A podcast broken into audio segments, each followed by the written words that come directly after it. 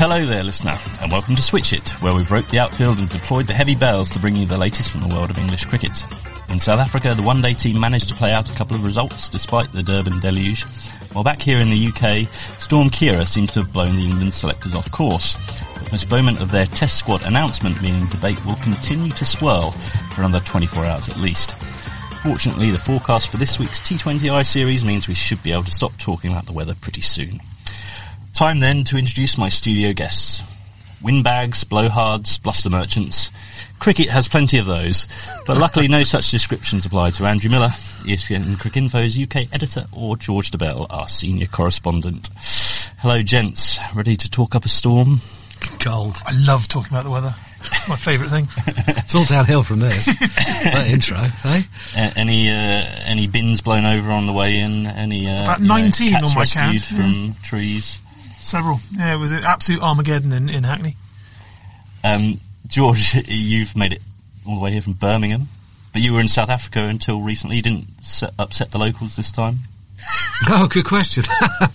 uh, do you mean, uh, uh, yeah, about New Zealand? yeah, that's the one. I don't know. If, do you know, even getting like phone messages from my aunt saying how disappointed. Anyway, um, How can you upset New Zealand? I mean, that's a, that's a, it's a lovely place. It's a lovely place. Rubbish pictures. lovely place. Um, it's amazing how many people say they loved those games and how much they enjoyed them, and they weren't there. I promise you. There's no one there. anyway, uh, no, I think I got out of South Africa okay. Thank you. And your hair has grown back now. Yeah, yeah, yeah. Do you, do you want to share the story? Of there's a little bit on uh, Twitter. There's a little bit on Twitter. Trip to the barbers. Well, what happened is I wasn't very well, and I was moping around the hotel. And Philip Brown, the photographer, who's a bad person, uh, suggested that I might feel better if we went out. And on the way out, he said, "You need a haircut," which I did. So we went for a haircut in Soweto, um, and uh, the guy didn't have sharp scissors or sharp. What's the other sort of razors? And Clippers, clippers, yeah. clippers. That's actually. Um, and so he But he was a hairdresser. he was. There's a little bit of video on Twitter somewhere about it. Anyway, um, and he cut my hair. He charged five rand, which to put in perspective is 19 rand to the pound, so it's about 27p, I reckon. and uh, I, I had, had to stop halfway through because it wasn't a haircut; it was a hair pull. And it was extremely painful. I thought my head was on fire. I thought it was bleeding. hairdressing equivalent of John the Dentist Maynard. Yes. um, but it was an experience. But yes, thank you. It's grown back pretty, well, it looks as ridiculous as ever, but uh, it's less painful. looking lovely, and you know, the evidence there for uh, for our listeners if they care to watch the videos. Um, What a reason that would be. Yeah. um, if anyone is logging on to watch that now, things aren't right at home. it's uh, it's what people it's what people want these days. it's uh, social gold. Miller, you've presumably been celebrating um, Bangladesh's under nineteen World Cup win with the neighbours. I, I, I'll tell you what I was celebrating. I was celebrating the fact that England finally dribbled to victory in time for me to watch the final ball of that. It was, uh, it was glorious. It was, uh, it was, Yeah. It was the, the, this pretense that England were, were, were playing this, this, this humdinging two wicket thriller when actually up down the road at Potchefstroom was the real event. And yeah, what, a- what a result. What, a- what, a, what a match. Uh, uh, luckily, it rained just a little bit there in order to sort of save the denouement. for it. Exactly. Yeah. So, so got, got the, got the full, the full glory out of it. England did try and make it dramatic, though, didn't they? Yes, yeah, yeah. They injected their best. some drama where none was needed, arguably. Thank, thank goodness for Moeen. yeah, the cool, the cool head that we uh, all expected to see them home there. Um, we will get to all that. Um, let's start though with the hole in our schedules. England were expected to announce their squad for next month's Sri Lanka tour today, um, but that has now been put back. George, uh, do you think this indicates a certain amount of indecision on the part of Ed Smith and his panel? I'm not sure about indecision. I think that there there are a few details with a couple of players that they're looking into, uh, fitness and um, possibly some practical issues about just hotel bookings and stuff like that. Whether they want to, how many people they want to take and that sort of thing. But um, they obviously have, well, not obviously, but they've given Moeen a bit of time to decide, and I think he has said no, thank you. Uh, so that is another complication. But no, I don't think it's really indecision. It's just fine tuning around the edges, really. Well, uh, ordinarily, we might not expect too many changes uh, to a winning setup. Obviously, 3-1 success in South Africa. Um, there are almost as many question marks as, as nailed on Taurus Miller. I mean, uh, Moeen's availability, Jack Leach's fitness, uh, who else could be picked in the spin department alongside Dom Bess, who seems the only sort of guaranteed uh, member of the party. Um, ben Foakes might make a comeback. Do uh, Jos Buttler or, or Jonny Bairstow go as backup? Is Joe Denley going to be retained as a top order option? Will Keaton Jennings return? what about James Anderson, Stuart Broad? Um, I could go on, but yeah, I mean it, it, it's fascinating, isn't it? We've had these these um, tests, the six tests we've had so far this winter have been England sort of resetting, sort of laying out the benchmark, almost going back to fairly old school behaviour. Ben Stokes notwithstanding, but having your batsman, keeper, and your bowlers. But then, of course, you get out to Sri Lanka, where England fared so well um, by playing a bit of total cricket last winter, with you know everybody in the team was basically an all rounder and James Anderson, Stuart Broad took it in turns to bowl about two overs each in the entire match. So, um, yeah, it's a completely different dynamic, and uh, you know there are so many questions to be answered. Not least, as you say, James Anderson. He, there he is saying that he wants to play on until he's forty. He feel like he feels like he hasn't hit his peak yet. It's like fair play, but um, you know, all the places to come back and uh, and and claim to be back at your peak. Um, I wouldn't put Sri Lanka high high in the list for a fast bowler. So, yeah, tricky decisions. I'm I, I think I would like to see Ben Foakes go simply because he a he performed incredibly well there last time round, and b I think um, he is the sort of missing part of this new look England jigsaw in that uh, you know they've gone back to old school values in terms of batting time and all the rest of it.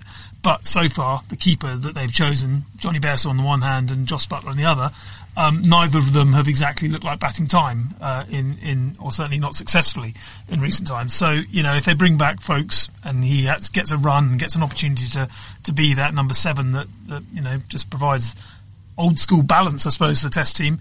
Um, that could answer questions, but equally it could pose more questions because uh, again, going back to what happened last time, this time last year, out in um, in West Indies, Ben Foakes suddenly became uh, the man out of place because of the balance of the team shifting again. So yeah, so kind of long story short, who knows? But it, it's a bit of an anomaly this this tour, given given what England achieved last time round and given where their general direction of travel is in Test cricket. It's uh, yeah, it's a bit up for grabs, and they have to win. World Test Championship points at stake. Yeah, otherwise I think they'd be tempted to, I don't know, look to the future, experiment with print players, whatever. I'm not sure they will this time. I mean, you uh, wrote uh, during the final test in South Africa, George, about the sort of Jos Buttler experiment um, and, and, sort of the unease that he appears to be um, experiencing in that role in the side now. If he's going to be uh, left out of the 11, if Foakes does come back, does it, would it make sense to have Buttler on the, the tour party? Well, he did bat very well on the last tour. Not as well as Foakes, to be fair, but he did bat really well. He played fantastically yeah. well in Kandy. Um, we, you know, and I know the scores weren't huge, mm. but the, he did play very well. Um, he looked to me from a bit of a distance as if he needed a break. Press box is far away. well, not just that, but he, he made a conscious decision, Jos, about three years ago, uh, to withdraw a bit from the media and decide to not be particularly approachable, which is fine. Uh, but it means that I don't really know because mm. he, he, he wouldn't share with us in the way that uh, one or two others might. So, uh, f- uh, from a distance, he looked like he needed a holiday.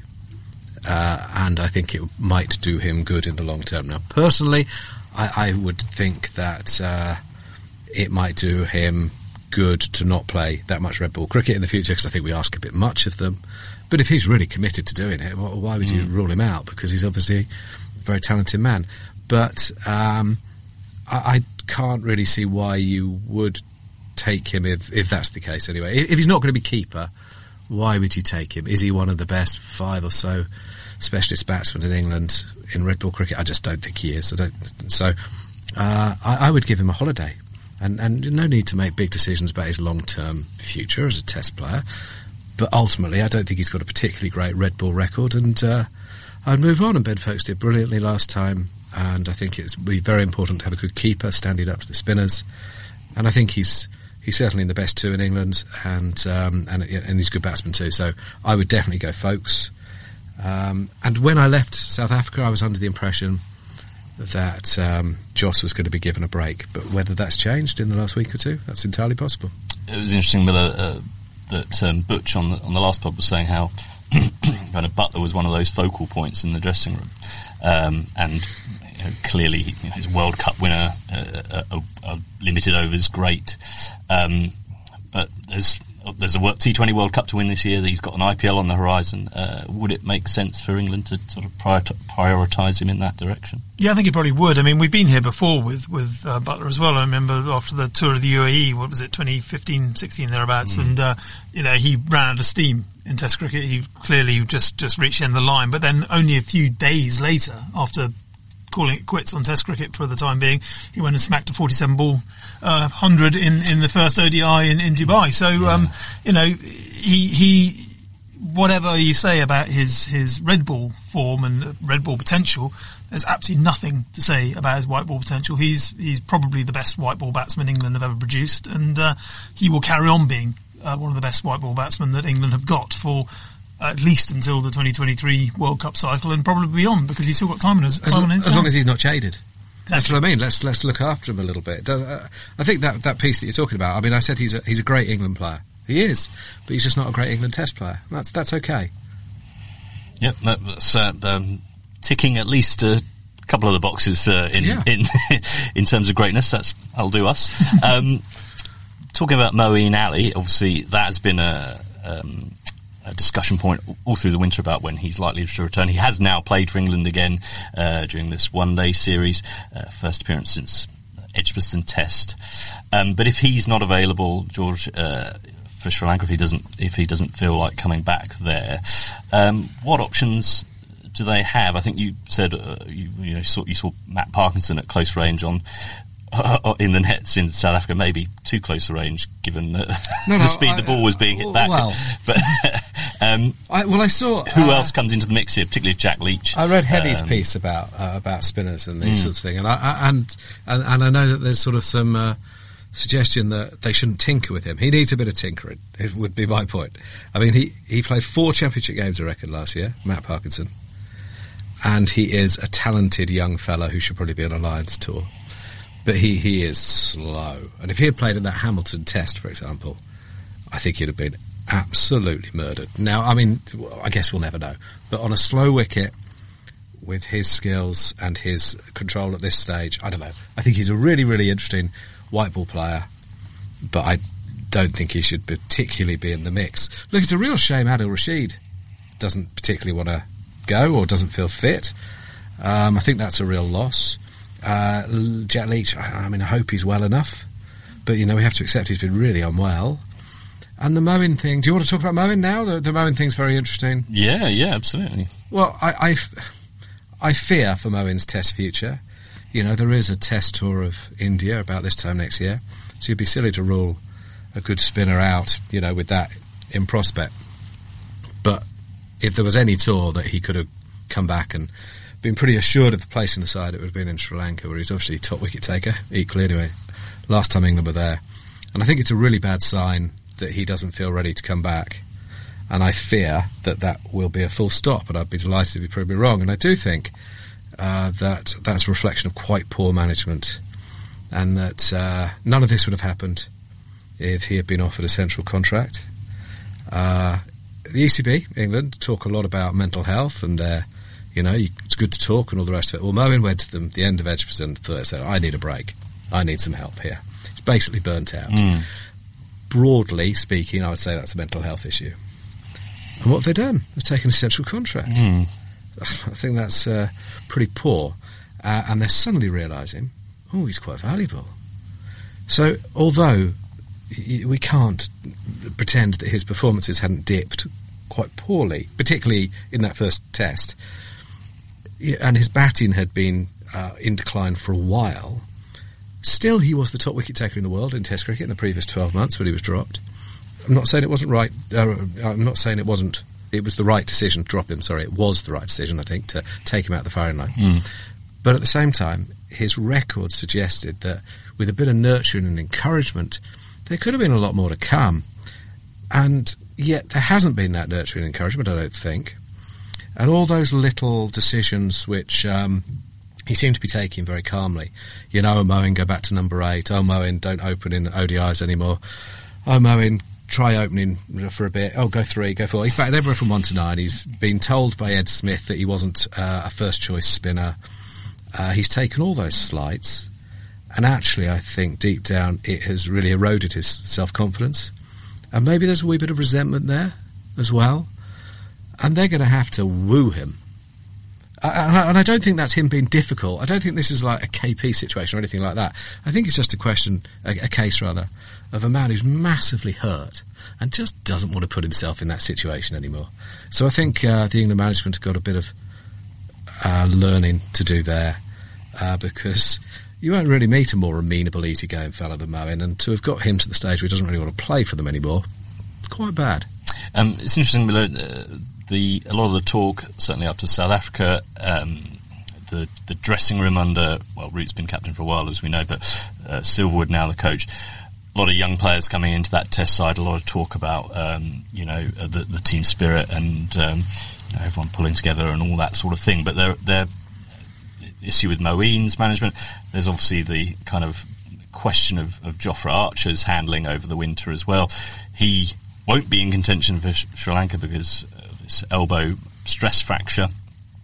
Um, and Joe Root sort of confronted this question, uh, I think, over the weekend, asked about kind of over bowling of Archer, and, and said, "Well, no, look, uh, uh, he's had a lot of cricket over the last few years. He's had a kind of a whirlwind rise, and, and we think that's more uh, likely to blame."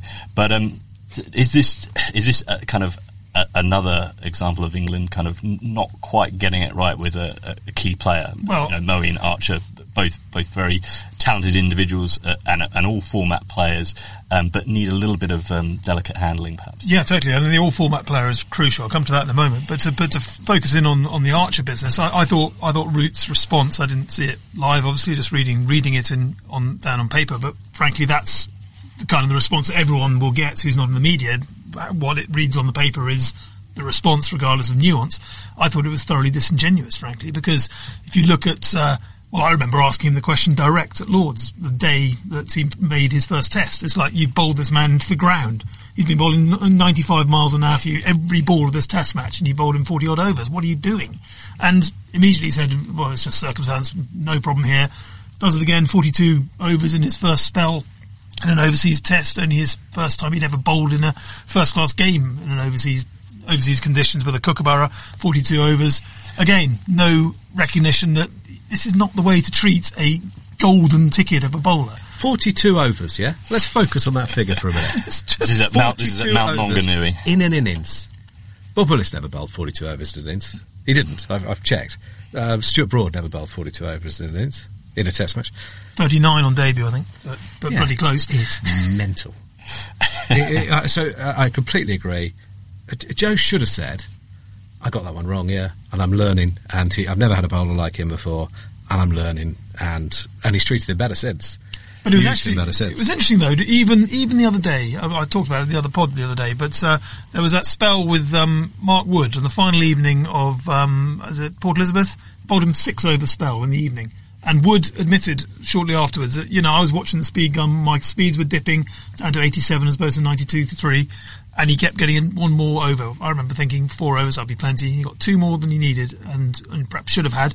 And lo and behold, we had the saga of him waking up sore and not sure whether he's going to be able to put himself through that final test. In the end, he did, and it came good. But I, I think he only played. O- he only played because Jofra came out. Yeah, even two overs seemed like too many for a guy who is that quick and that fragile. Um, when it's 42, you're, you're, you're, talking different gravy. So, yeah, to come, but to come back to the other point you made about, about multi-format, that I think is, is getting increasingly hazardous for England because, you know, as you mentioned earlier, the, the point about, um, Joff, uh, Jos Buttler being the sort of focal point of the dressing room that, that Butch remarked on after, after going to the dressing room. If you've got these, let's face it, legends, living legends in English cricket, likes of Buttler and, and Stokes in particular, Joe Root to a degree. I mean, these guys, World Cup winners, got thousands of runs, hundreds of tests nearly. You're risking alienating half of these guys from one format of the game through burnout or through unavailability or the fact that they're being found out. You're going to end up with a situation where you've got all these kids coming through into a test team, but all the test guys, all these legends that they want to be around and learn from, are no longer there for whatever reason, burnout or lack of form or or all the rest of it, or just being rested because they've been worked too hard. You're going to end up with a massive separation of powers here. You've got the, the, the white ball guys who are going to carry on pressing on till 2023 and hope, hoping to keep the band together, and the red ball guys, a bunch of kids with maybe Stokes holding together. You know, hopefully Archer, hopefully Wood will be available to, to bowl lightning bolts, but probably not if they get get stretched in every direction going. Um, there's danger signs here for, for England, and um, I don't, you know, on the one hand, you've got a situation where they are trying to expand the squad, and this Sri Lanka series will be an interesting case in that because you know, let's talk about Keaton Jennings, for instance, coming back to, to to, provide options in different conditions. I think there's a there's a lot of sense to be had in that to try to try out different players and ensure that there's more of a spread of workload. But ultimately, it's still going to come down to guys like Stokes, guys like Jofra, guys like Mark Wood, and Joe Root, although maybe he's being phased out of, of, of white ball cricket, these guys are going to get pulled in every direction going, and they are, going, they are going to break. And if they break, the glue that holds together all of England's formats breaks. Um, is this, uh, George, a, a, sort of an English problem managing maverick talents? Uh, do you think? I don't think that. Well, I don't think they're mavericks. I don't think Jofra's a maverick. Well, I mean, he's certainly a special uh, uh, player uh, and uh, almost an extraordinary talent for his yeah. Uh, age and experience well, and so on. I don't, uh, but, not that he's a troublemaker in any no, way. No, no, and I don't think Moeen is either. So I, I, I wouldn't describe them as mavericks. But look, it is England play a lot. you know, they, they really do. And their central contracts are worth a lot, so people tend to choose them. And then they're committed to playing. And, and by the way, legally speaking, if you, uh, Moeen should have made himself available for Sri Lanka, because if you sign a white ball contract, you are committing yourself to being available for England whenever they want you in any format. Mm. Which is interesting. Mm. I mean, if they had been legalistic about it, I think it would have been unhelpful. but, but, but, you know, just that, just to give some detail. Um, I think it goes back to the point that he was talking about. There's so much good about Joe Root, and I really like the way that those young guys came into the side in South Africa and felt so comfortable and confident in the environment that they shone pretty much straight away. Dom Bess and Ollie Pope, I suppose, are the best example. Uh, but Sibley as well. Uh, so many of them came in and they did well, and they could have been overawed by, you know, Ben Stokes is a proper great cricketer at this stage. Joe Root's obviously hugely respected, very, very fine cricketer as well. Uh, uh and, you know, there have been times when young players have been a bit overawed. And there's none of that so that's a really, really good sign. Uh, and I also do think he's learning. But um, England are struggling, yes, partly because they want their best players to play in these big tournaments, and partly because the, the World Test Championship has meant that there aren't really dead series in the way that perhaps there once were, which in, in some ways is a really good thing. But you know, you've got a a T20 uh, global tournament coming up, and then you've got another one straight afterwards, basically. Uh, so there's not a lot of obvious downtime, but I really like the way they rested the guys from the ODI squad, or some of the guys, and I thought that was sensible. Uh, one of the things, one of the big mistakes in the history of English cricket was to take this team that won the 05 Ashes to Australia 18 months later.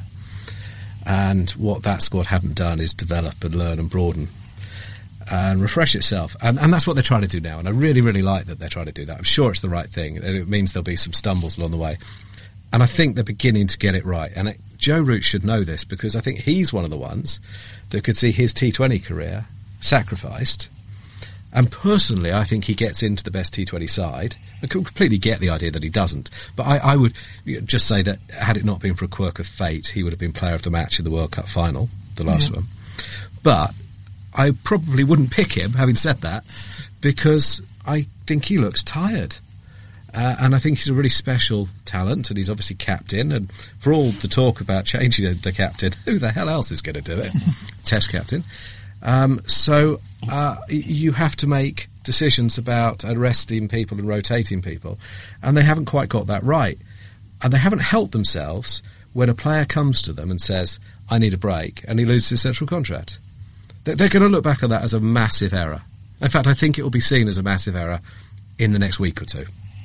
That yeah, that does seem uh, particularly um, a, a, misstep uh, for a player that had been such a crucial well, part of the Test side. Yeah, and we have to acknowledge uh, that his, appear- his performances years. had dipped. Um, so there will be people shouting at their phones right now, whatever they're listening on, and going, but his batting had deteriorated. That's absolutely true, but I would see that as part of the same process, whereby that was a guy who needed a break. Uh, and what they've done instead is alienate him a bit. And I just think that if you're Jos Buttler or someone right now and you think I need a break, are you a little bit less reluctant? Uh, sorry, a bit more reluctant to, to express those concerns? Because you've seen what happens elsewhere. Probably not with Jos Buttler, because it seems that he's the chosen one, and Ed Smith will pick him and Joe Denley, whatever happens. Um, on on this question of sort of juggling formats, uh, Miller, we, we have mentioned his name. Uh, Adil Rashid doesn't seem likely to, to be coming into the discussion here, and he pretty much ruled himself out after the final ODI yesterday, saying he he needed to earn the right to be considered for tests again in county cricket. But I mean, do we even think he'll have a red ball contract this summer? It's not looking that way, is it? I mean, given given that his shoulder was hanging by a thread throughout the World Cup, and given that we've got two T20 World Cups coming up in two years, given that he's been an England player for 11 years already, and given that 2023 in India is probably the absolute last hurrah that he could possibly hope to aim for, anything that puts too much over World Cup defence. 50, o- and- 50 over World Cup defence when he'll be about 35 and most of that team will be uh, mid to early 30s. Um, I think that's got to be his, those three opportunities for red ball, for white ball glory in the next three years. Why would he jeopardise that by, by turning over his arm? Either, either work, bowling too many overs and his arm falling off, or doing what happened at Lords a few years ago, doesn't bat, doesn't bowl, doesn't catch, doesn't do anything, thanks for coming. I mean, it, it's, it's a pretty, a pretty, uh, ignominious opportunity that he, that he has there, and I don't see why he'd take it, especially given that, you know, he's still in demand in franchise cricket as well. There's an awful lot more that he can achieve, uh, just by specialising at this stage in his career. I, I think he's the least of the, of the, of the, not concerns because it is a concern that, it, that when when England players don't want to play Test cricket, but of all the people who are thinking either or, he's got the most justification for thinking, nah, not for me. and we saw the benefits of, of kind of the rest he's had. Um, a bit of time off. I- I think he was in that T20 series in, in New Zealand, but hasn't really played much since then. And he he did seem to have a bit of that fizz back in his bowling. Um, Well, he definitely showed his value, didn't he? I mean, without without him, England lost that series. So, yeah, uh, look, I don't think he, he doesn't need to prove himself to anyone. He, he's a World Cup winner, uh, and he just reminded everybody that he is first choice in the white ball sides. I, I thought Moeen did too, actually, uh, totally. and I think they'll probably both be. Uh, it's going to be a bit different playing in Australia, isn't it? But um, Adil had a very good big bash several years ago, didn't he? he did, yeah. Um, and I'm sure he'll. I, I, look, they'll probably both be in the side. W- w- Maybe, maybe some of these players, judging by the logic that England have used in previous years, should have been released to go and play in the Big Bash rather than doing various other things. But they'll say that instead they're going to play in the IPL because that's where the experience is and all the rest of it. And that's true up to a point, but really it's just an excuse because the IPL pays them so much money they can't really stop them. Um, moving on uh, to the seam department, uh, George, you've written before that uh, England were kind of expected to rest James Anderson and Stuart Broad for Yes. this tour. Um, James Anderson spoke a lot last week in in the the Sky Studios uh, about his sort of recovery from the rib injury he suffered, um, and, and he actually seems quite keen to be involved, or at least Yeah, he's, he's know. making those noises. Uh, Do you see him going? Do you, do you think England would be wise to just tell him to, you know, rest up and, and the summer's yours? What about rest? But um, I- re- recuperate, again. uh, to, just to, to look at that injury, his rib broke. Yeah, his rib broke from the stresses of repeated bowling. He I seemed to think that was a good thing because it meant it, his, uh, you know, he still had his an incredibly positive. muscular fit, fitness and all this. Yeah, Uh, that's like the Titanic sinking. It seems a great opportunity for an ice bath. I mean, it's wonderfully positive. test out those lifeboats. Uh, Yeah, look, he. it's only a year or so since we were there. Trust me, he really didn't want to play that last game in Colombo. I actually thought he had a a bigger role in that series than he thinks because he bowled real tight, really tight. Mm. Yeah, I think Uh, the he- best economy of uh, Right, he got two and over or something, side, two and a half. and he sort of yeah. played the role that traditionally a holding spinner might have played. And because England didn't have holding spinners in that mould, really, I, anyway, I thought he did Hmm. uh, have a role, and he did take a new ball wicket in one of the tests. So he he he. He's one, yeah. one for 105. I think what, as I understood it a week or two ago, um, they were going to play the all rounders. They were going to play Curran and Woakes. uh, as the seamers, uh, and you've got Stokes And as you've well, Stokes as course. well, And you were going to try and find two or three spinners, and, and uh, it looks right now as if they're going to be Leach, who I very much hope will be able to play Bess, and Liam Dawson. And um, is that ideal? No, it's not. But they're, you know what? If the pitch is really turned, Joe Denley.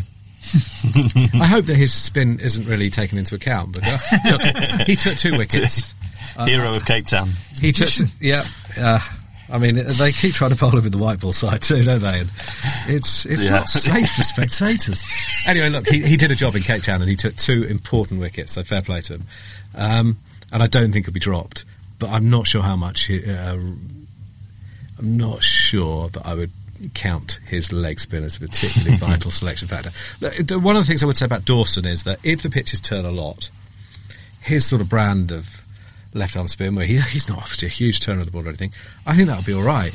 You don't really, Turn Accurate enough, enough. won't and it? Yeah, just, uh, on- on wickets that sort help. Jadeja-esque. but the the the the way that those three dovetailed last time, Leach, Moeen, uh, Adil, was really really good uh, and slightly freakish. Um, and I don't know that that. if Three English spinners succeeding in a series. Well, yeah, but because you could take one of them off whenever it wasn't working out, and Hmm. and uh, that was so helpful for all of them. And Adil actually didn't bowl. Um, he, but he took quite a few wickets, didn't he? But a lot fewer than the other two. Yeah, 12, I think. Oh, Yeah, I think you're right. Um, and, and one or two really important ones. but yeah, it was if they needed a breakthrough, right. And sometimes he, I think he might have gone for four and over Rip and more. the leg break. Um, but you were allowed, he's allowed to do that because you could take him out, and if Moeen didn't feel that he was quite naily lit, then Leach could come on, and you know, and, and Anderson did play that role, and Curran as well up to a point. So um, it can work, uh, but it's not ideal. It's not. Look, it's not. And what a shame that Mason Crane's not in a uh, in a position where he could uh, Yes. uh, come back into the side at this stage. But I don't think we're quite there. Okay, well, all will be revealed uh, soon enough, and doubtless even then we'll have questions that still need answering. Uh, on to more tangible matters. Uh, England's World Cup winners, or at least some of them, have been back in action. Uh, they managed to preserve uh, an unbeaten record in bilateral series of more than one match. Sorry, Scotland. Uh, going back to 2017 by drawing a 1-1 against the new look South Africa side. Uh, Fair to say, Miller, this wasn't quite as compelling as their last ODI outing. Oh, it was it was pretty drear, wasn't it? I mean, yeah, as I said at the top of the show, it was the most most pointlessly dull two wicket win I've ever watched. It was uh, just dragging it out for no apparent purpose. But you know, they did the needful. There, but but it, there's such such mixed messages in this series. It's like. You know, Moe, uh, sorry, got Eoin Morgan saying that uh, you know he wants wants to give situational experience to the youngsters and and give blood them. But then obviously when England get rather badly beaten, it's like, oh, we really, really, really need to win to, to not lose uh, the series. And suddenly back come Moeen and Rash and doing the business. But then Joe Denley is the hero with the bat on both occasions. Um, just what what what, what messages are they they're trying to send here? I mean, for Denley's success was just baffling. It's like, it's like of all the the types of batsmen that that England should pin their hopes on. It's this sort of sheet anchor, bat through the fifty overs and let someone else tee off the other end. It's it's a sort of thing that England did lack occasionally in their runs uh, runs the World Cup in 2019. Was of course the memorable occasions when they when they blew up in their face in Adelaide, say eight for five, etc. It was almost as if they were building in an insurance policy just to make sure that the likes of Tom Banton had someone to bat with instead of being all out for 25 overs. So, um, very strange, but uh, it's not as if he's going to be a factor in England's World Cup defence, uh, or even in the even in the 20 over format. I To- don't to be- really understand. To be fair, he played the situation, didn't he? Um, And, and I think in in one of the warm up games, uh, he did start uh, tonking it at, at the death i- in the style of New England. Uh, uh, Look, he- look, he was- 84 off 60 something or something. He was one of the warm-up MVP games. in but county anyway, yes, cricket it- a couple was- of years ago. He can, he can play in this format. Don't, don't get me wrong. It's just it's, it's a strange strange turn to have Joe Denley as the man you're building your. Do you know what was really weird? I'm going to go on about the same thing again, really. Why not? Because he's going to be replaced. Joe Denley is going to be replaced by Buttler and Stokes, isn't he? Well, he is, isn't he? Uh, in this In this 50 ODI side. side, uh, yes, I would think So- there isn't a so room for him in the great first, first that 11. they uh, broaden the depth of the squad and that there are options if people are injured. That makes sense. And I think he probably could do a bit better than he could score quicker. He has got more of a game. and he played what was required, although he was out. You know, he didn't actually see them home. Um, but yeah, he did.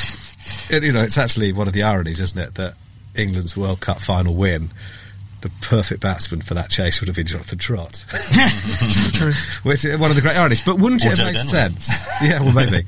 wouldn't it have made sense to bat Moeen at five or six or, uh, and see what he could do and welcome him back into the side? And, because he has a chance of being there. Yeah, they kept him out of the 11 for two games running. Well, I think Uh, he was told when he arrived that he wasn't going to play in the ODI series, and then uh, and then right before the second game, uh, uh, as you just said, Eoin Morgan says, "Yeah, we're going to keep faith with these guys." And then the game only lasts twenty minutes, and they don't keep faith with them.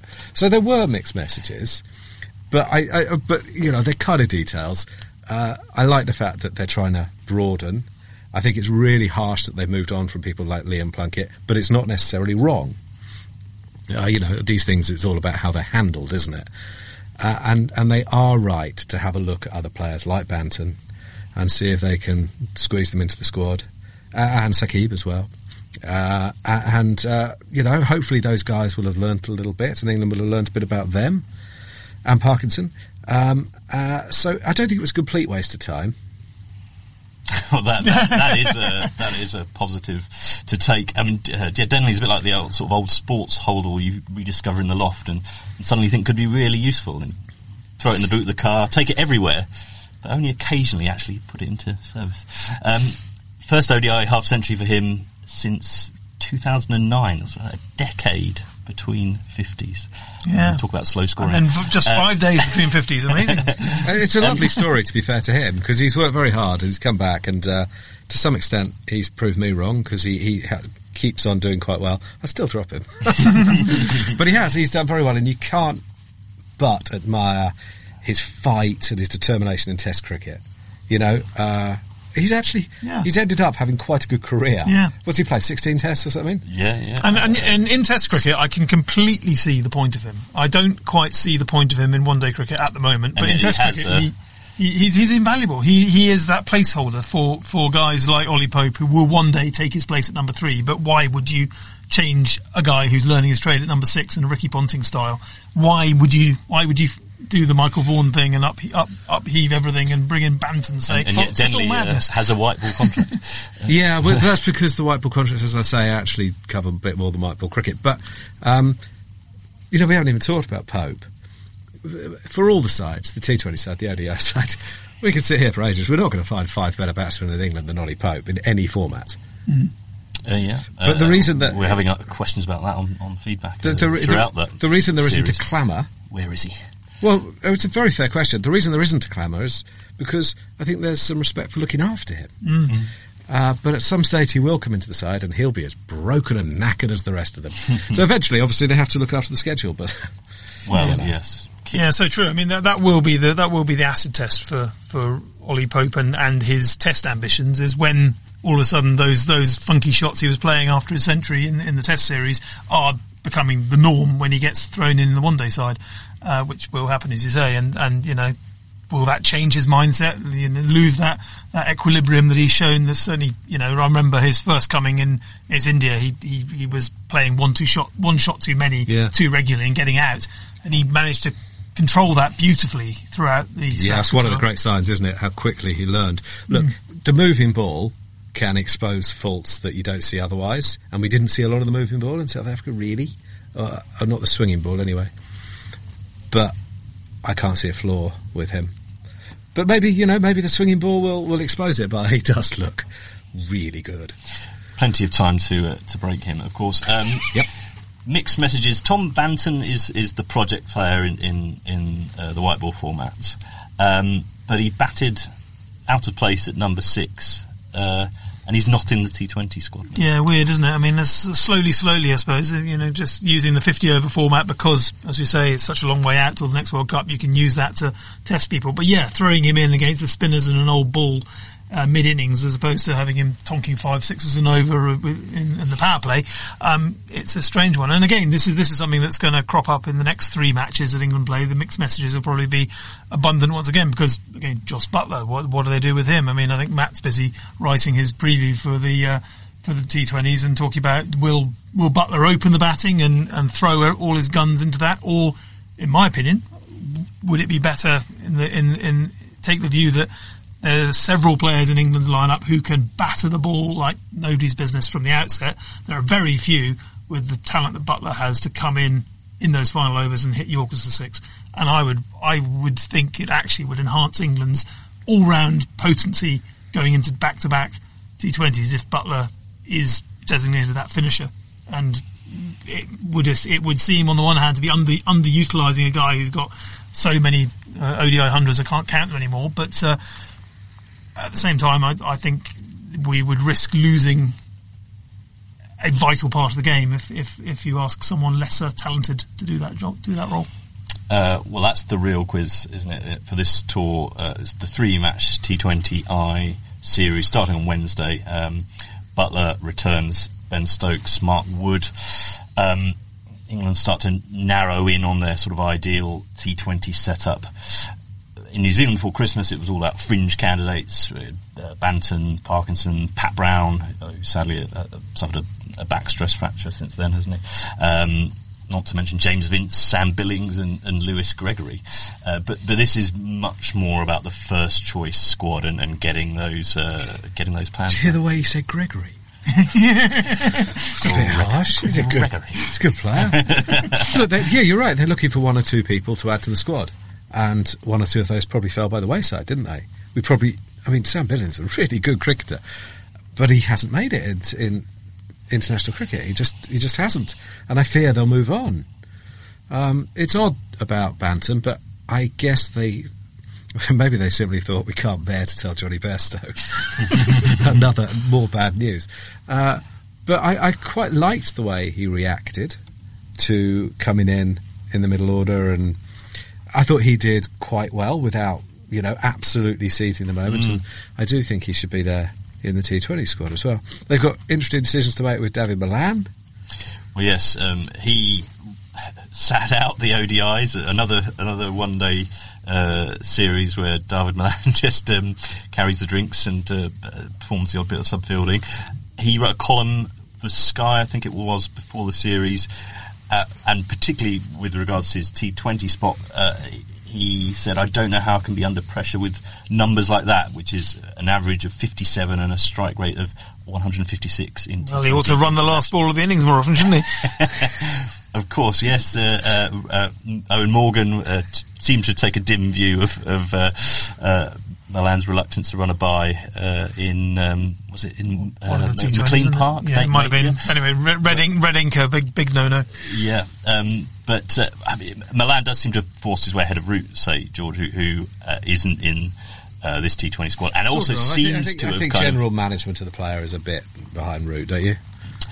Uh, uh, Malan. No, Root. I, th- oh, I think uh, sorry, it, it's sort of a, a management. Yeah, although Root, I think spoke the other day saying what saying I, I, can see why they've not got me in that squad. Yeah. Uh, he's he came as close. Matt Roller was jumping for joy.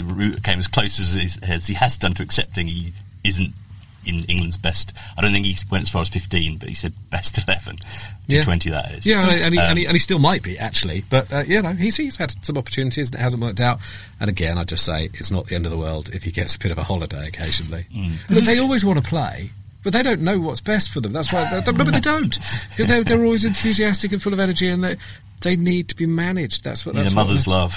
Yeah, but it is, it is extraordinary though. It's, it's, like it's like the development of technology. You know, I've got my well, whichever smartphone this is, and this was the state of art a couple of years ago, and now it's it's old hat. But you know, talking about Joe Root and his his near misses in the in the World T20, that was four years ago already, mm. and he's barely played a T20 since because of various reasons, mostly relating to him being the Test captain and needing to take breaks in inopportune moments. And obviously, he wanted to play in the in the Tri Series in in Australia a few years ago, and, and circumstances ruled him out of selection for IPL, etc. And all of a sudden he's playing catch up in this format, and and it, and it, having started playing catch up, given how committed he is on every other front, it's incredibly hard for him to make. make is it just that format as well? So where was that long partnership he had with Pope? Was that Port Elizabeth? Uh, yes, I think so. He looked the lesser player. He did, didn't he? Uh, which is, you know, I mean, you can't draw too many conclusions. And there was his attempts to slog as well, and he was just Yeah. in his fifty, and he, everyone else was teeing off the other end, and he was hooning. The two best hits. batsmen, England batsmen, in that series were Stokes and Pope. Uh, and Root looked as if he, again, needed a break. I just think he's a bit better than he's showing us right now. And partly because he's uh, demanding a lot out of himself. Um, so I think uh, that's a really long-winded way of answering your question. You asked about Malan, didn't you? That's where we began, but you know, I like this magical mystery tour. Look, Malan's not just about his, his runs, and he, he has to know that. There's a reason why they moved on from his captain and Middlesex and stuff as well. It's also about uh, the Jonny Bairstow stuff. It's also about fitting in with the team environment and all the rest of it. Um, and maybe he was 12th man a lot to sort of um, test how he would react Respond to to that. that, yeah. Because I think that's part of what was happening with Jonny Bairstow. I think Jonny Bairstow reacted really well. And I'm sure David Malan will too, and I get his frustration. He's been brilliant and is on the been on the brink for a very, very long time. But you know, it's not like they're a bad team, is it? They did win the World Cup. They sh- probably should have won the World T20. Respect to Carlos Brathwaite. um, so you know, uh, these these desperately tough selection decisions they're going to make are um, uh, are a good sign, and they're really good players. Like you know, Willey, for example, and Plunkett Mm, yes. again. All these David people who Willey, have just Yorkshire's missed out. new T20 captain, Yeah. Uh, who seems people- to have given up on England. He more, uh, kind of speaking about uh, his uh, captain Yorkshire next summer. It seems to be a, a- an acceptance that England aren't going to. There's a new left armour on the scene, isn't there? well, there might be a few. Yeah, you know, uh, which Big one? Sam. Well, it's big, big Sam. You know, he's obviously the, he's obviously finally been given a run in, in the in the white ball. Uh, Topley will be back as Yeah. well, hopefully. Did, did you notice there was a really weird quote from uh, Sam Curran? I can't remember which ground it was, and he talked about Dom Bess bowling at one end, so, and then he said, "So us big lads can operate at the other end." Who are you talking about? anyway, you've got to think like a fast bowler, even if you yeah. Grimace like one. Um, yeah, Sam Curran will be involved in, in this series as well. Um, and in the Joburg ODI, we saw uh, Moeen and, and Rashid bowling in tandem. Um, I think it was 17 overs. They, they they sort of just tied up the innings in the middle. It. Great to see them back in uh, back in the side again, and a reminder of how important they've been to England's white ball uh, renaissance, and, and how they're going to be key uh, weapons, uh, in, albeit in Australia where. Um, Finger spinners and uh, who wrist knows? spinners, you know. Who knows what the pitches will be but- like? Yeah, um, i i in the Big Bash, as you say, Rashid has had success. Um, they're going to be uh, key cogs. Matt Parkinson also in the squad though as uh, as the, the backup. Yeah, I mean, I, I, a lot, a lot of chat about his speed through the air, and I completely take that that's relevant. But I thought the the one thing that really exposed him, or certainly by comparison to Rashid, was his lack of googly. Um, the, the, the, the, that ability just that Rashid had, obviously the, there was a DRS uh, fracas as well, but but that was the googly that, that caused the caused the havoc there. Just just ni- neither occasion was it picked, and um, And it was a bit quicker it was a than bit it used yeah. to be. Yeah, he fizzed it through. So, so on, on both counts, he showed Parkinson where he needs to be. I mean, um, you know, Rob Key was talking about, uh, um, he, he needs to emulate Mushy, which is probably overstating it because Mushy is one of the greatest spinners there's ever been. But, uh, you know, to emulate Rashid would be a pretty good start. Yeah, And- it's really good that he's working with Jeetan Patel, and I wonder if that's why he's he's there. Because Jeetan, I don't know if people remember when he turned up in county cricket, his international career was almost over. Really, uh, he was um, a decent off spinner, and he reinvented himself, and he added oh, eight, ten miles an hour, and uh, he found a way to do that technically, which is brilliant. And I think he has a huge amount to offer. And I wonder if that's why Matt Parkinson's still with the squad and they'll be working with him every day. And I honestly can't think of anyone better to work with. I mean, I know he's a leggy compared to an offie, but I do think there's a, a, a lot of knowledge and passion there. And I think he's, um, yeah, a real asset to England. Um, and I suppose just final thought, Miller, but um, South Africa under Quinton de Kock for the first time in the ODI is going to be led by de Kock again in this T20 series. They're obviously building towards the, the World Cup as well, but um, Dale Steyn is is back. That will be fun to see at, at the very least. Um, they've got a long way to go in terms of getting getting ready for the World Cup. You think with question marks over AB de Villiers and, and Faf du Plessis also having a rest here. I don't, I don't think Rabada's involved either. Um, so it's not exactly the, the first uh, choice eleven. No, it's not. But up but compared to the problems they had coming into the start of the Test series, Hmm. the problems they've got now are vastly preferable. I mean, Bavuma faded a little bit in the last two ODIs, but he seems to have answered a question about number three. Because you know, bear in mind, I mean, the loss of AB de Villiers, Hashim Amla, Faf's on his way out. I mean, that, those are massive holes to fill. And if Bavuma can fill at least one of those in with the sort of mature stroke play and the running between the wickets, which was an absolute godsend to a team that, that, that needs to run a bit harder. And there he was. He, he, he was helping to turn uh, de Kock's century into into a cakewalk ultimately because there were so many singles on offer. So that's a that's a huge cog. The, the transformation issues as well. The the, the balance of the squad uh, was was vastly preferable from from a political standpoint, which helps to take some of the pressure off off the field, off the players. So you know, of course they're a long way from the finished article, but, but compared to the chaos that they were in um, the, the, as, as George arrived in for the Test series, it's um, yeah a world away. They're not going to win the World T20, but they might have a chance of putting putting a putting a good putting a good uh, good front up. You- You're always your money's fairly safe when you say South Africa aren't going to win a knockout competition. Well, that's true. It would be ironic Um, if they won this one. I, I, I bet you De Villiers is back. I'll, I'll put a lot of money on it. As- De Villiers will be there. Steyn will be there.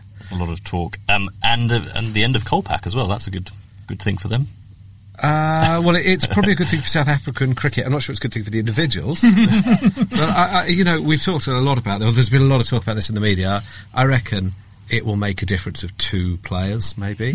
Uh, just, it, it really, uh, and long term, I bet you there is a trade deal with India which allows increased movement and there'll be something, instead of Kolpak. no, there will. I, I, I'm probably with Australia too, because those are the countries that England are going to look to. You well, mean sorry. Brexit isn't going to solve all our problems? Well, I, I, I wasn't Does saying. that mean, I- don't mean we're going to strengthen our ties with the Commonwealth, do you? Who'd have thought it? I, I don't necessarily think that uh, Kolpak's. I well, I don't think that Kolpak's been entirely bad anyway. Um, but, uh, but that's another debate. All I would say about South Africa is it is incredible how much talent they have, raw talent. That people like Nortje came into the side, or uh, Malan, or various other people who I thought looked like really good cricketers, and they are missing something like 35 first choice players. Uh, if you look at all the people who are playing on Kolpaks or European passports, or gone to New Zealand because New Zealand has a dozen or so uh, players of South African heritage. And um, it is incredible that they still find these people. I don't think I'd heard of Nortje before the tour, I'm afraid to say. And I think he's magnificent. And I hadn't heard of Pieter Malan for years. He, he, he was a big part in the Under 19 World Cup sort of 10 years ago. And he, Before he took up bodybuilding. Oh, he's fit, isn't he? and I don't think he got the scores to show for it, but I thought he could play fast bowling. I thought he, he did a lot of things right. Uh, and I think they deserve an awful lot of respect for what they're doing, because if you took the top 35 players out of English cricket, it would be absolute chaos. So, um, yeah, the Kolpak thing, a little bit of a red herring. It's an overused word. I think there'll be 17 Kolpak players in county cricket this year. I think there were been 14 in previous years. Most of their contracts will revert to being overseas players. One or two don't have that, and uh, they one or two of those will be in a very very difficult situation. So I don't uh, particularly celebrate that, to be honest. This is with a likely expansion to two overseas players. Uh, Yes, and, uh, but even some of the not particularly. You know, you wouldn't be surprised if Morkel or Amla becoming overseas, would you? But Ackermann, for example, will become an overseas as well. And then there'll be interesting cases like the Harmer one is very complicated, I think. Um, I think Essex, well, you probably know more about this than I do, may, may have I love Harmer. hope, hope that he'll qualify, but it would have to be backdated, and I don't think that's a done deal.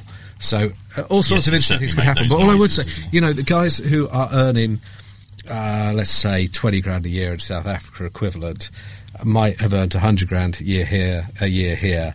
I don't think that's great news that that's cut off for them. No, I don't.